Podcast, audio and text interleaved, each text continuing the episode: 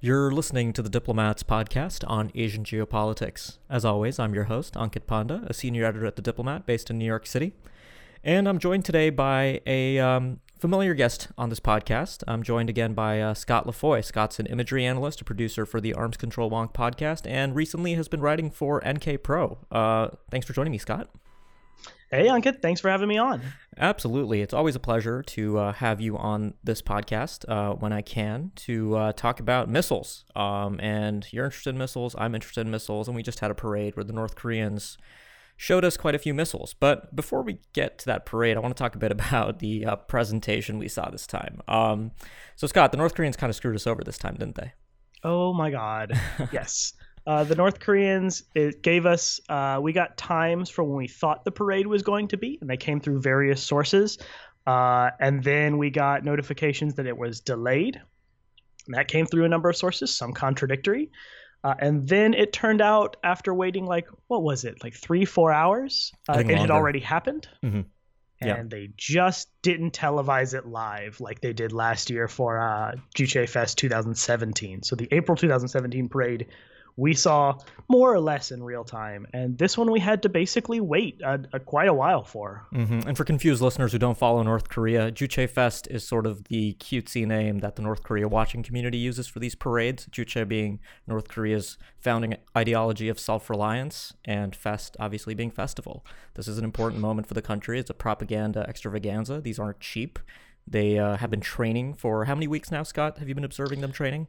Uh, at least since the last week in November. Um, but the the number of people training fluctuated over time, but at least since last the end of November. Right, right. This is uh, this is a big deal for North Korea, um, and obviously they use it to tell the world about their uh, programmatic aspirations with their um, weapons programs. We see everything in this from infantry to uh, armor to um, artillery, and obviously what Scott and I are mostly interested in is the strategic missile systems. Um, last year's parade in April on the day of the sun, uh, Kim Il Sung's birthday, his 105th birthday last year, was especially remarkable. Um, and we um, we both, I think, did a few separate podcasts on this and uh, wrote quite a bit on it as well. But the North Koreans showed us a huge range of new missiles. Um, and, it, and, it, was actually remarkable in retrospect that they didn't actually show us any new ICBMs. They just showed us these two massive canisters that are still kind of mysteries. Um, but I think Scott, the general takeaway from those canisters was that they were a programmatic signal about this is where we'd like to go. Yeah, they, there's something that's you know ten years down the line, five years down the line, we may see those canisters filled with missiles, but at least one year down the line, they're still empty. Right, right. Um, yeah, and you know, I mean, uh, we should talk a bit about the geopolitical context around this parade. So the North Koreans uh, accelerated it, uh, decided to have it on February 8th, a day before the Pyeongchang Olympics open in South Korea, and we have uh, Kim Young Nam and Kim Yo Jong, Kim uh, uh, Kim Jong Un's younger sister there. Uh, right now for the Olympics, and we've seen a period of inter-Korean rapprochement. But um, you know, whenever we're trying to divine North Korea's intentions, there is a degree of tea leaf reading.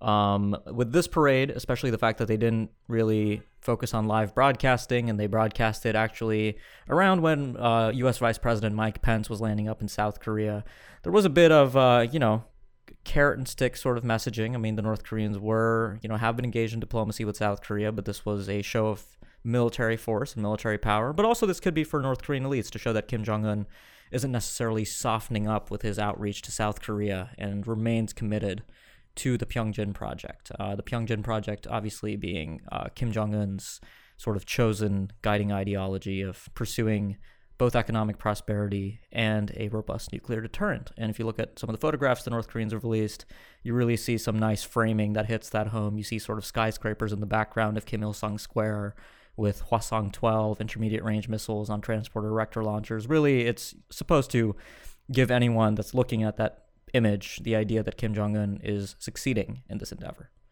That's right. Right. Uh, so, Scott, you want to jump right into the hardware? Oh, yes, the best part.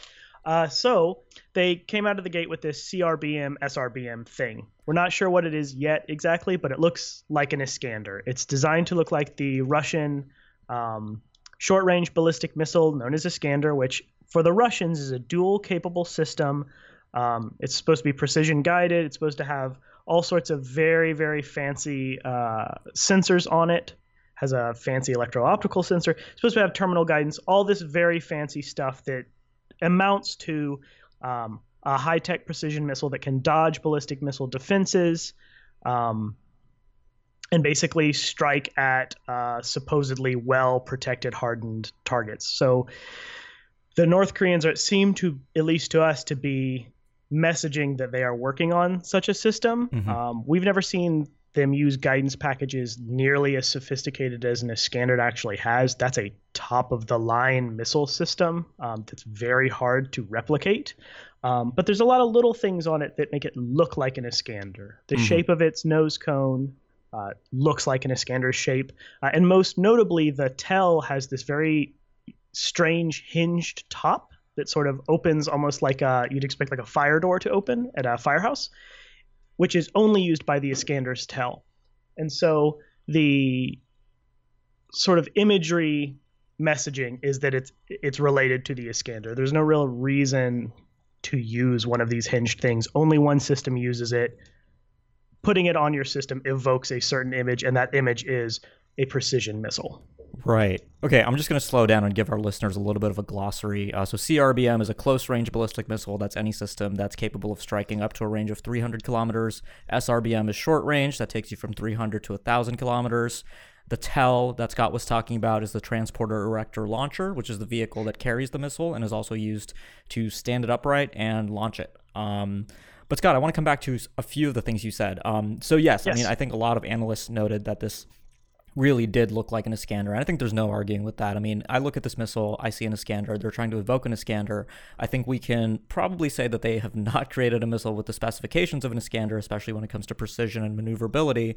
But certainly, I think, you know, this fits into a longer term project we've seen with North Korea's strategic systems. We've seen this last year, especially with systems like the KN 18 and the KN 21 both of those are different Scud variants. Scuds being North Korea's uh, oldest missiles, the short range ballistic missiles, uh, among the most proliferated in the world. The North Koreans have quite a bit of experience with these systems, uh, and they're quite reliable for North Korea.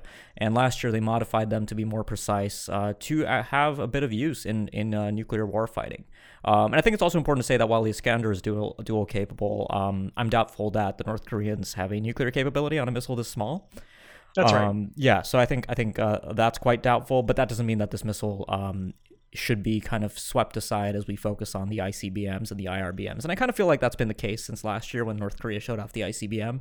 Most of the mass media coverage focuses on those missiles, and a lot of these interesting developments in the rest of their program um, sort of get swept to the side, with the exception of the uh, intermediate range ballistic missiles that they shot over Japan. Um, but I think I think the system is uh, also you know worth noting is that last year in October they tested a unknown solid motor um, near Hamhung, their uh, their solid motor test site. And um, we don't know what this missile was. I mean, I, I wrote about this at the time. I sort of speculated that it might have been a test bed for either a uh, Pukuksong 3 submarine launch ballistic missile, a follow on to the Pukuksong 1, which is a solid motor system, or a potentially larger missile, an intermediate range ballistic missile, possibly even part of an ICBM upper stage, something like that. Um, given that we now see this missile that's almost certainly a solid system, given its size and given what we know about North Korea's experience with the KN-02 Toksa, I think there's a pretty good chance that they might have tested this um, booster. I mean, what's your what's your take? Yeah, I think that's entirely right. Um, that's something we've been trying to figure out for a while is what that exact uh, test was. Like you said, there's there's so many different cases for what it could be. But I mean, the simplest thing is we had an unknown booster test, and then we have an unknown booster show up in a parade.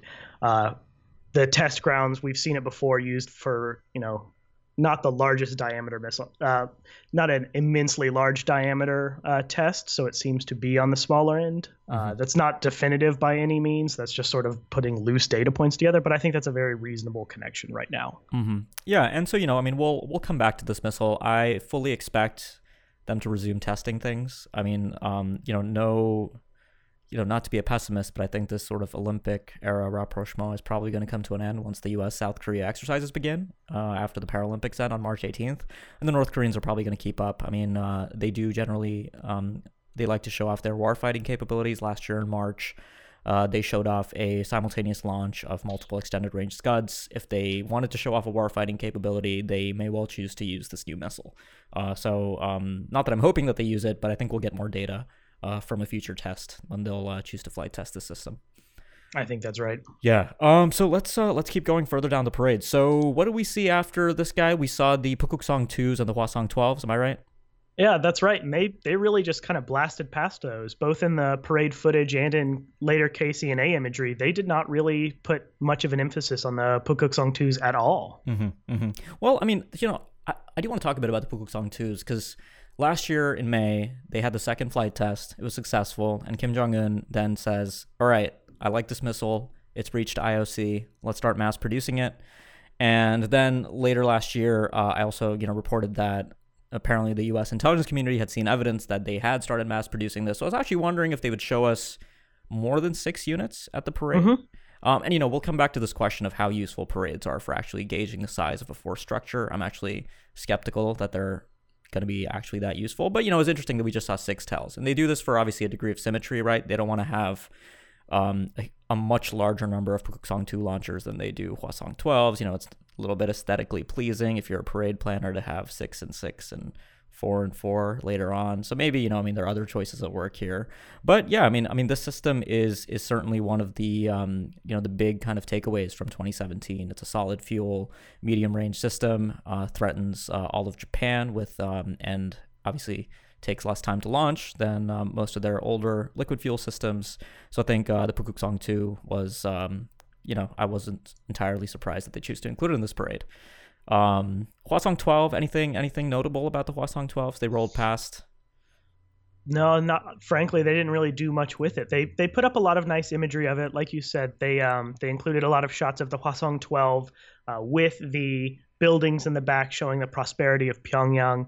Um, I kind of think the Hwasong 12 was also featured imagery wise because that is sort of the Guam bracket missile. Mhm. So that one has a little bit of resonance as sort of a thing used in uh, rhetoric and propaganda in 2017. So it has a little more resonance as sort of a deterrence messaging weapon. But otherwise, there wasn't there wasn't any new data that came off of it. We didn't really learn anything from the Hwasong 12s being paraded. They were even in the same uh, color scheme we've seen before. Right. Well, I think at last year's parade, uh, when we saw them and we didn't know what they were, they had the um, the white nose cone accents.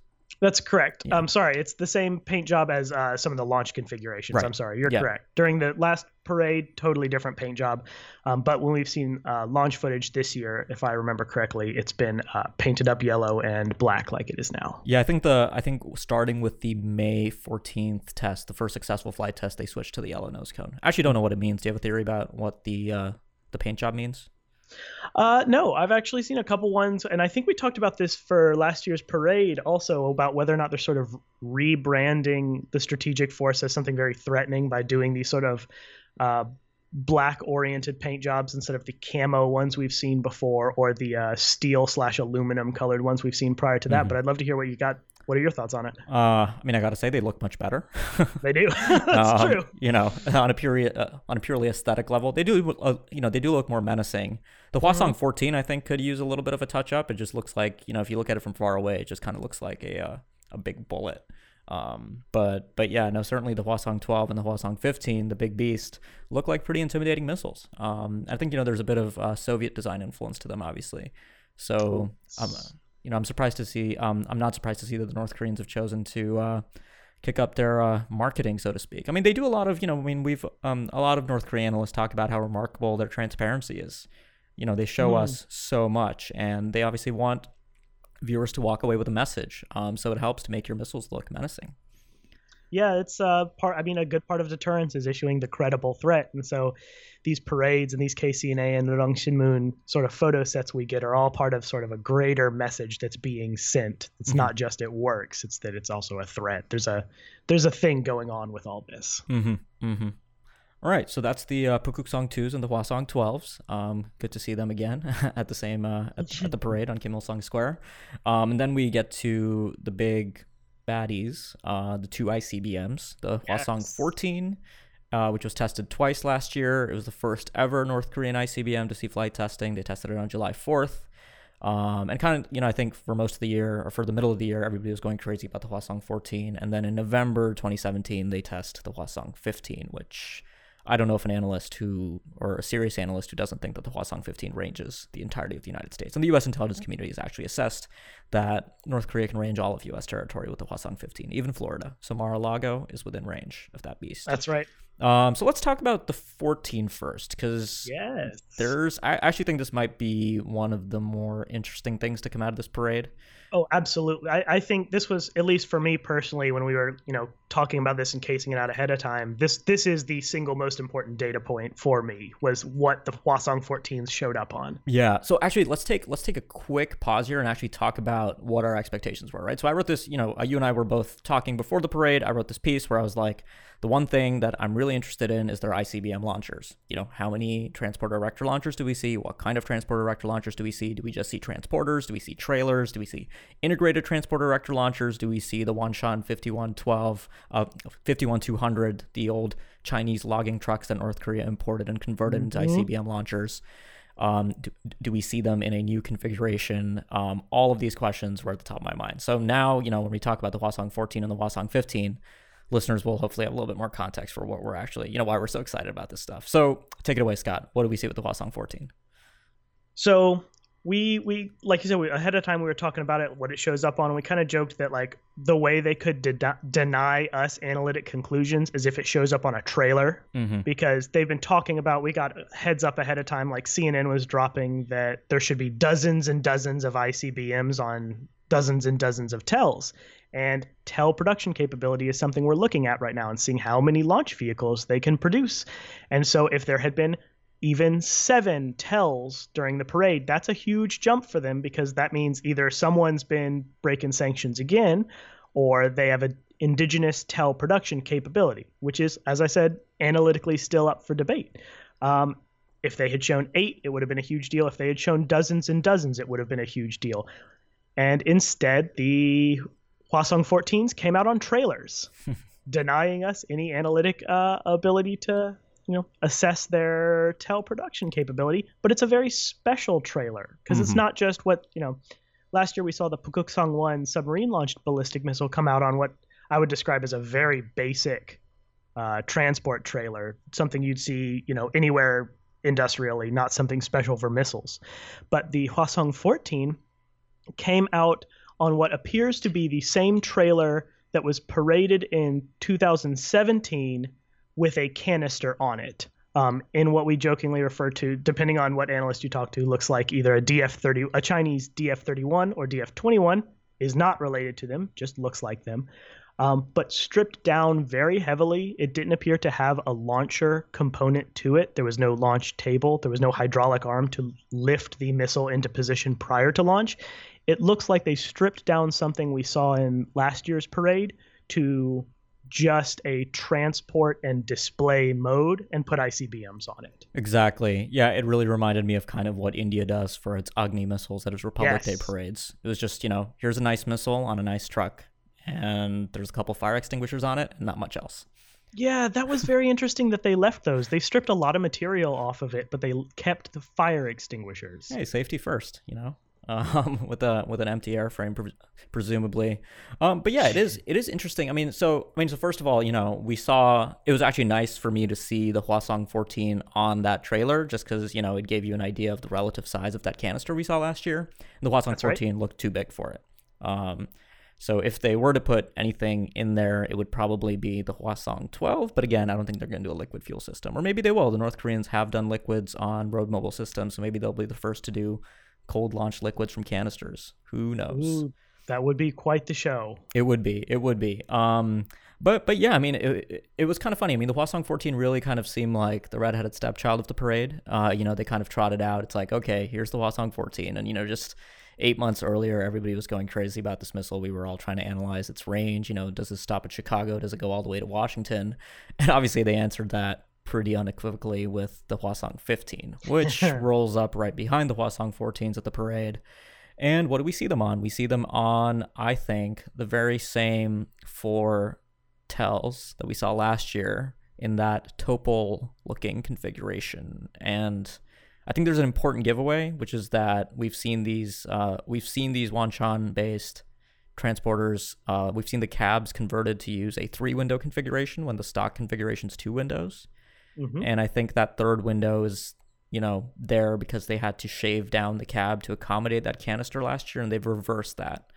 Um, so the way they've gone about that, I think, is put that third window in the middle. Um, that's right. They and it's important to. I think we noted this earlier in the podcast, but just sort of as a reminder while we're talking about it now, these apparent WS 50, 51 200s, I can never say that correctly, um, have been used for both KN08 mods, uh, the Hwasong 14 launches, and the Hwasong 15. So we've seen this thing reconfigured a number, and the canistered, uh, and that weird, like you said, Topol M looking thing that was shown in 2017 parade. So we've seen these things reconfigured a lot. Mm-hmm. But for use with the 15, it's not just uh, changing, you know, the arm that lifts the missile into position. It's not just about the cab. It's just not not just about the launch table. They add an extra axle onto it. Right. That's the big yeah. That's uh, which is a fairly significant modification compared to the other surface mods.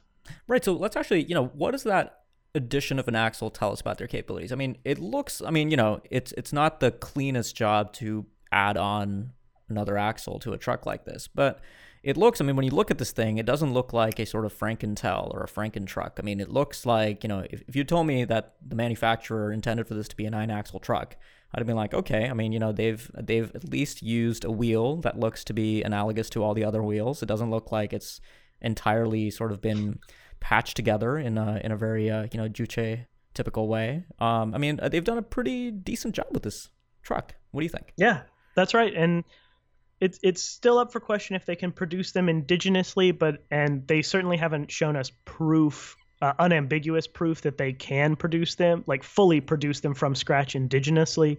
Um, but I'm starting to lean that way. The better they get at more complex modifications like this, it's it's another one of those things where I don't expect it's going to be a 20 year problem for them, um, if it is still a problem at all. Absolutely, I think I think you know two, three years is realistic. I mean, given that they're already at least able to work with the materials to add on an axle, add on a couple wheels, um, I think, you know, and then it kind of gets into the actual combustion engine and the cab and building that and testing it.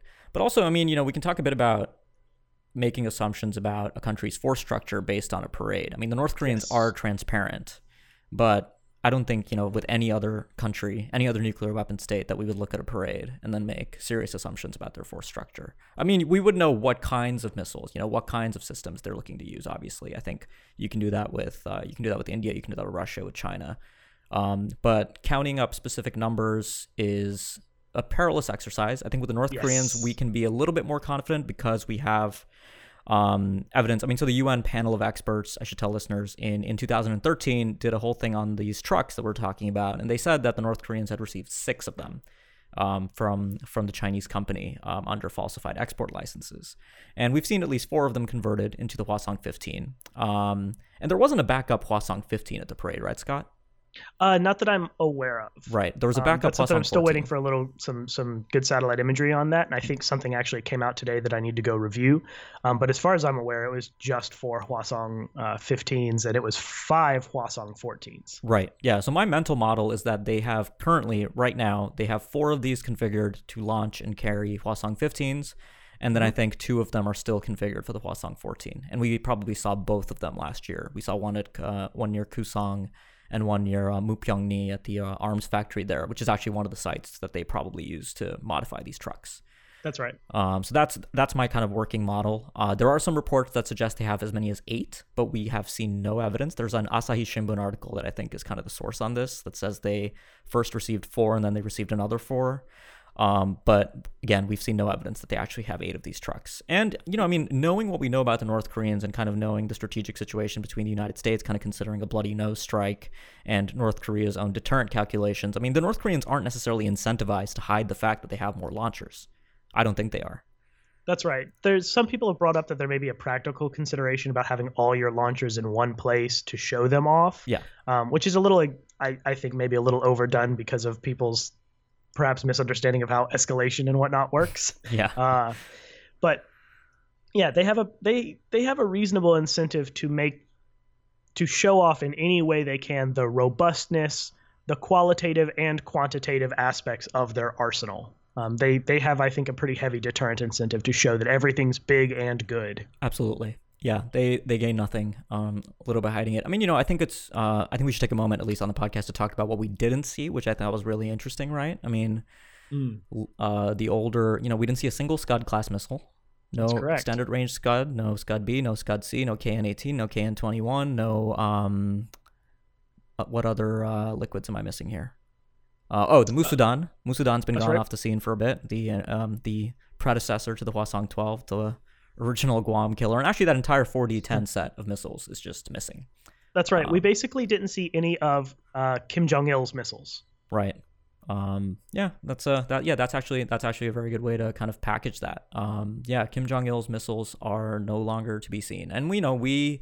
I think a lot of analysts had a little freak out when we saw that poster last year in August at the Chemical hmm. Materials Institute with the Hwasong 13.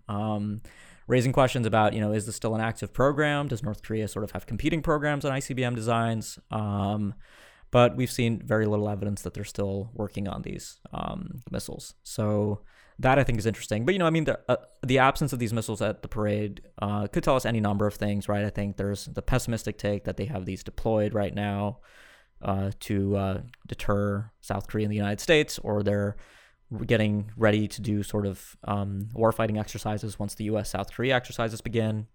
Um, any any range of explanations, but you know these are kind of I mean the Scuds are North Korea's bread and butter. Uh, That's right. They're said to have 200 launchers, potentially as many as 800 to 1,000 missiles um, all over the country.